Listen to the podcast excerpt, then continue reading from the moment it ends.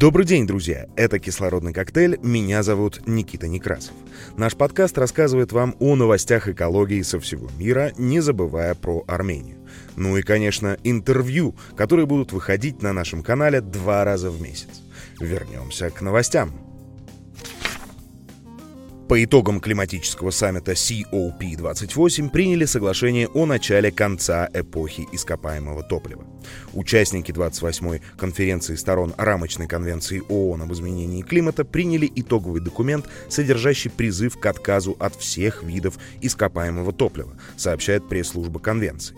Буквально в соглашении содержится призыв к переходу от ископаемых энергоресурсов в энергетике честным, упорядоченным и справедливым путем, чтобы достичь углеродной нейтральности к 2050 году. Всего в документе приводится 8 климатических действий, которые участники саммита считают необходимыми для сокращения выбросов и удержания роста глобальной температуры в пределах полутора градусов. В частности, участники саммита призывают к 2030 году утроить объем использования возобновляемых источников энергии.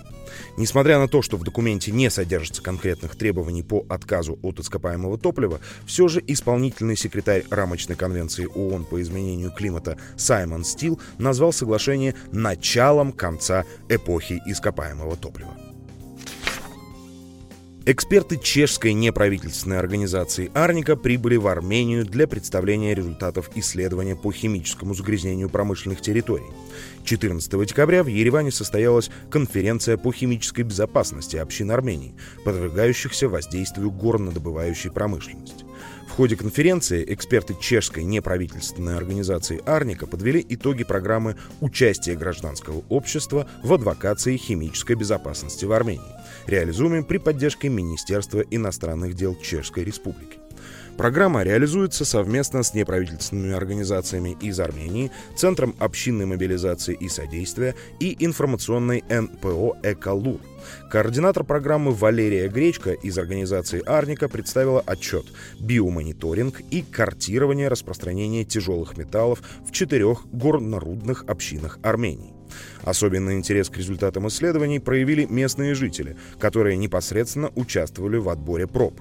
Эксперты Арники и команды партнеров из Центра мобилизации и поддержки общин и информационной НПО «Эколур» с 11 по 13 декабря посетили села Караберт, расширенной общины Памбак, Мелигюх, расширенной общины Апаран, Меградзор расширенной общины Цахадзор и Арарат расширенной общины Арарат и представили жителям информацию о содержании тяжелых металлов и токсичных элементов во взятых пробах. Также были проведены обсуждения о минимализации выявленных рисков для окружающей среды и здоровья. Эмодзи плохо справились с отражением биоразнообразия. Ученые подсчитали эмодзи, которые изображают живые организмы, и пришли к выводу, что они слабо отражают биологическое разнообразие нашей планеты. В наборе наблюдается явный перекос в сторону позвоночных животных, а вот растения, грибы и микроорганизмы представлены недостаточно. Пиктограмм с изображениями членистоногих, самого многочисленного типа живых существ, также оказалось непропорционально мало.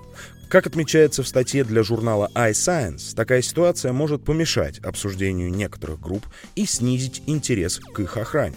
Впрочем, в последние годы биологическое разнообразие эмодзи постепенно растет.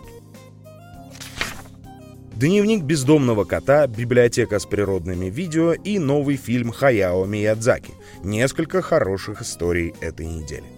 Благотворительная платформа Teddy Food и сервис Unisender запускают новогодний сериал о бездомном коте Кусто. Он расскажет о своей жизни в семи письмах, которые придут тем, кто подпишется на рассылку. В основе рассказов кота реальные истории животных, которые теряли и находили хозяев. В каждом письме будет комментарий зоопсихолога и ссылка для пожертвования в российские приюты. Кинематографисты из Open Planet создали цифровую библиотеку с четырьмя с половиной тысячами бесплатных видеоматериалов о климате и природе. Авторы идеи уверены, что без эффективных инструментов повествования, позволяющих донести серьезность кризиса, будет трудно мотивировать общество на перемен. Документальные материалы о животных, растениях и ландшафтах можно посмотреть бесплатно на сайте проекта. На экраны вышел новый фильм Хаяо Миядзаки «Мальчик и птица», герой которого попадает в фантастический мир с говорящей серой цаплей. Экологическая тема – одна из важнейших в творчестве японского мастера. В своих фильмах Миядзаки часто рассказывает о влиянии человека на окружающую среду, последствиях техногенных катастроф и о том, как люди теряют связь с природой. О погоде. Осадков в Ереване, за исключением утра и дня 18 декабря, не ожидается. В регионах будет наблюдаться туман даже в дневные часы. Ветер северо-западный 2-5 метров в секунду.